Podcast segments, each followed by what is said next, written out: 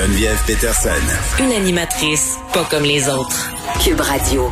On est avec Elsie Lefebvre, qui est chroniqueuse au Journal de Montréal et au Journal de Québec. Elsie qui sera avec nous euh, euh, vers 14h15 tous les mercredis. Salut Elsie. Bonjour, Geneviève. Écoute, euh, tu écrivais aujourd'hui à propos de la gestion de crise euh, du gouvernement Legault et, je crois qu'on a un peu tous et toutes joué au gérant d'estrade depuis le début de la pandémie. Euh, c'est facile d'être assis dans son siège et de commenter. Et toi, tu te posais la question, comment juger ce gouvernement-là un an après le début de la pandémie? Parce qu'on a célébré ce triste anniversaire-là là, cette semaine? Exactement. Donc, ça fait un an qu'on est euh, embourbé dans cette pandémie. Puis, euh, bon, évidemment, euh, on a appris tous les jours comment gérer le tout. Et effectivement, comme tu mentionnes, on a tous une opinion. Évidemment, même moi, là, j'ai commenté les tests rapides qu'on devrait utiliser, le port du masque qui est pas venu assez vite, les étudiants de ces d'université qu'on a laissé tomber. Mais globalement, le premier ministre faisait sa tournée là, des médias en fin de semaine. Puis quand on regarde les appuis des Québécois face à la gestion de crise du gouvernement de François Legault et de, François Legault lui-même, mais force est de constater que les Québécois sont extrêmement satisfaits euh, de sa gestion euh, de la pandémie, même si on répète tout le temps qu'on a le pire bilan euh, au Canada avec les 10 000 morts. Malgré tout, les Québécois restent satisfaits dans des proportions impressionnantes, là, presque près de 75% euh, des Québécois francophones sont satisfaits de la gestion de François Legault. Et euh, aujourd'hui, ben, dans les derniers jours, il y avait un dernier sondage léger qui montrait que l'appui au Québec est de 73 à l'égard des mesures prises par le gouvernement, alors qu'en Colombie-Britannique, c'est 65% en Ontario, 51% au Manitoba, 47% en Alberta, 40% et donc François Legault cartonne avec un 73% Donc, euh, on a on peut que en guillemets. mais cartonne pourquoi? Parce que bon, euh, il y a plusieurs affaires là-dedans. Moi, j'entendais le premier ministre en fin de semaine, pour ainsi dire, dire euh, qu'il restait un bilan assez positif de la gestion de crise. Mais bon, on a quand même des chiffres assez affreux si on se compare. Puis je comprends que se comparer c'est toujours un jeu assez dangereux là. Euh, sauf qu'à un moment donné, les chiffres sont quand même là. Euh, est-ce que les gens l'aiment le go à cause de ses décisions ou les gens l'aiment parce qu'ils ont l'impression qu'il est en contrôle de la situation? Parce que au niveau des communications, là, ce premier ministre-là, quand même, est assez fort. Euh, moi, je trouve que quand il parle aux gens, c'est clair, c'est rassurant. En plus, il y a de la misère à dire c'est difficile. Donc, on s'identifie à lui. on le trouve sympathique. on l'appelle Papa Legault, mais je pense que une bonne partie de sa popularité s'explique euh, par rapport à la façon dont il s'adresse aux gens. C'est clair que ça, c'est une des parties très, très importantes, effectivement. Puis je pense qu'il faut lui donner ça tout au long de la crise. Euh, il s'est montré présent, euh, avec ses points de presse presque à tous les jours pendant des mois au début. Puis encore maintenant, chaque semaine, il est présent. Sa façon de s'exprimer, c'est certain qu'il vient toucher la population. Mais il faut se rappeler d'où on part. sais, on part d'un 15 ans, puis c'est sûr que c'est délicat, puis personne ne va en parler parce que, bon, le passé, mais reste que le niveau de confiance envers le gouvernement précédent, libéral, était à l'inverse. Donc, il y avait près de 70% de gens insatisfaits. Donc, les gens n'avaient pas confiance en euh, la gouvernance libérale parce qu'il y a eu plusieurs scandales.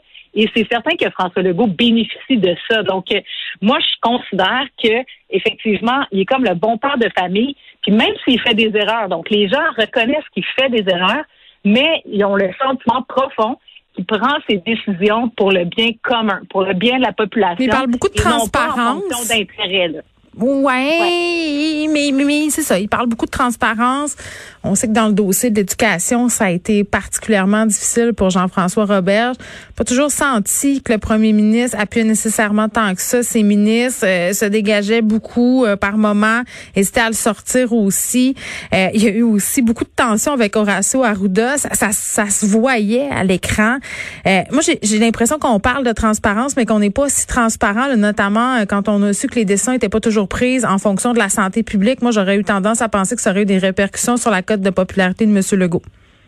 Eh, effectivement, c'est sûr que dans les prochains mois, en plus, avec les rapports de vérification ben général, ben oui. Euh, les dossiers, puis là, les dossiers commencent à sortir, c'est sûr qu'on va avoir un regard différent. Mais moi, je me disais, euh, quand j'ai écrit ce texte-là, je me disais, bon, là, on est à un an.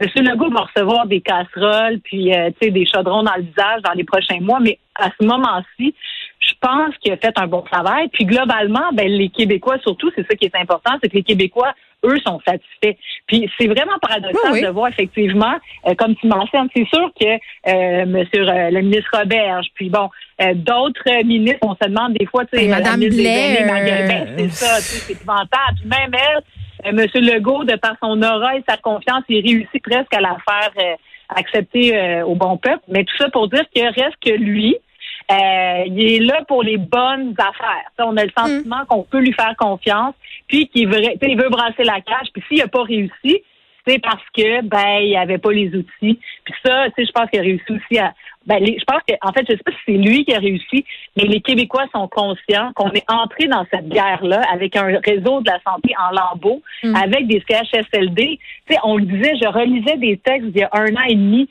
les infirmières, les préposés aux bénéficiaires, tous ces gens-là demandaient euh, en, en, négociation de convention collective, donc augmentation des salaires, euh, le nombre d'heures, le temps supplémentaire. Donc ça, c'est des choses qui étaient comme déjà sur la table et la crise a juste fait euh, exploser le tout, puis on voit à quel point on était dans une situation catastrophique et donc on peut penser que les morts sont causées par ce système-là qui était inadéquat.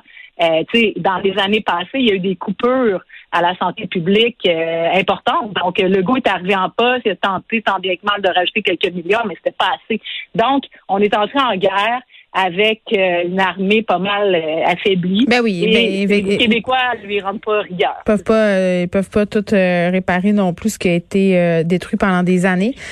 tantôt j'avais, oui, vas-y. Ben je voulais, je voulais juste dire une, statistique très importante aussi, c'est que qui m'a fait sur, sur, sur sauter, c'est que on parle des aînés, mais dans le dernier sondage léger, les aînés votent, on donne à la CAC une majorité de 37 de plus que les autres groupes d'âge. Donc, chez les aînés, donc ceux qui sont finalement les plus vulnérables dans cette pandémie-là, appuient davantage le gouvernement de, François Legault. Donc, en tout cas, c'est quand même c'est quand même frappant de voir ces chiffres-là quand même un an plus tard. Tantôt, j'avais la ministre de la Condition féminine euh, des Sports, Isabelle Charret, pour parler euh, évidemment de tous ces meurtres conjugaux. À la fin de l'entrevue, j'ai posé une question sur le sport. Il y a plusieurs associations qui sont sorties, des médecins aussi, euh, pour se plaindre, entre guillemets, là, des assouplissements sanitaires qui visent pas les équipes sportives, le sport en groupe à l'intérieur, les ligues. Euh, et bon, il y avait une lettre, euh, il y a une lettre qui a été publiée par le champion olympique Michael Kingsbury euh, qui plaide pour des assouplissements pour les jeunes sportifs. Bon, là, je sais pas, là, tantôt on annoncerait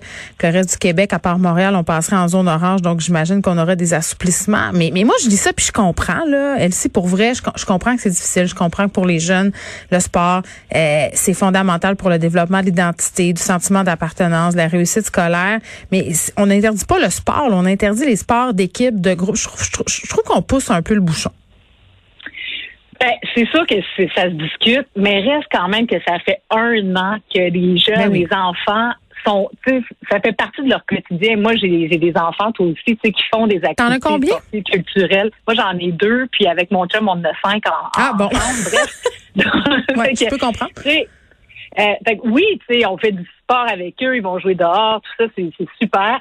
Mais il reste un petit bout, le sport d'équipe, euh, le sport supervisé. Puis c'est surtout qu'on permet le sport. Moi, c'est ça depuis le début que je me questionne, c'est qu'on permet mhm. le sport libre. Donc, on ouvre l'aréna. Depuis six mois, un an, les arénas sont ouvertes à Montréal, sont ouvertes. Puis, euh, on peut patiner, on peut euh, faire tout ça, mais euh, deux joueurs sur une patinoire supervisée par un entraîneur avec des masques dans le visage, ben ça, c'est pas possible. Donc, en tout cas, bref, ça, ça fait partie de, de toutes les incongruités de cette, de cette pandémie. Mais là, un an plus tard, si on est pour ouvrir les restaurants, si on est pour ouvrir un paquet de choses, ben il est peut-être temps, tout comme on a parlé là, des cégepiens puis des, des, jeunes à l'université, que c'est vraiment difficile le télétravail. Mais moi, je pense que hmm. le sport euh, encadré, ça doit être mieux. Mais faut, oui, mais il faudra se concentrer sur l'accompagnement euh, des parents puis de ce qui se passe autour du sport, parce que dans les éclosions qu'on a eues dans les équipes sportives, là, dans les sports-études, plus spécifiquement, ça se passait souvent, tu sais, les parents qui transportent des sportifs après, avant les matchs. C'est vrai que tout le monde se montre excessivement discipliné là.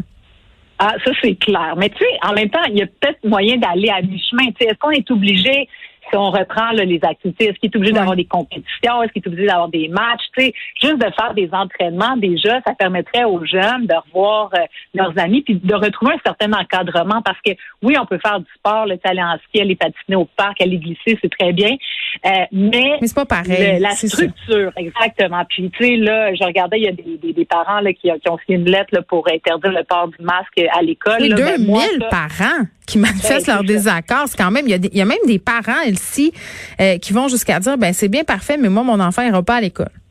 Ben, ben, c'est ça. Mais ça, ça, par contre, tu vois, moi là-dessus, je me dis bon, ben allons-y avec des mesures de précaution. Si on porte le masque, ça diminue la transmission, puis euh, on peut ouvrir d'autres choses, comme par exemple le sport ou les restaurants ou peu importe quoi.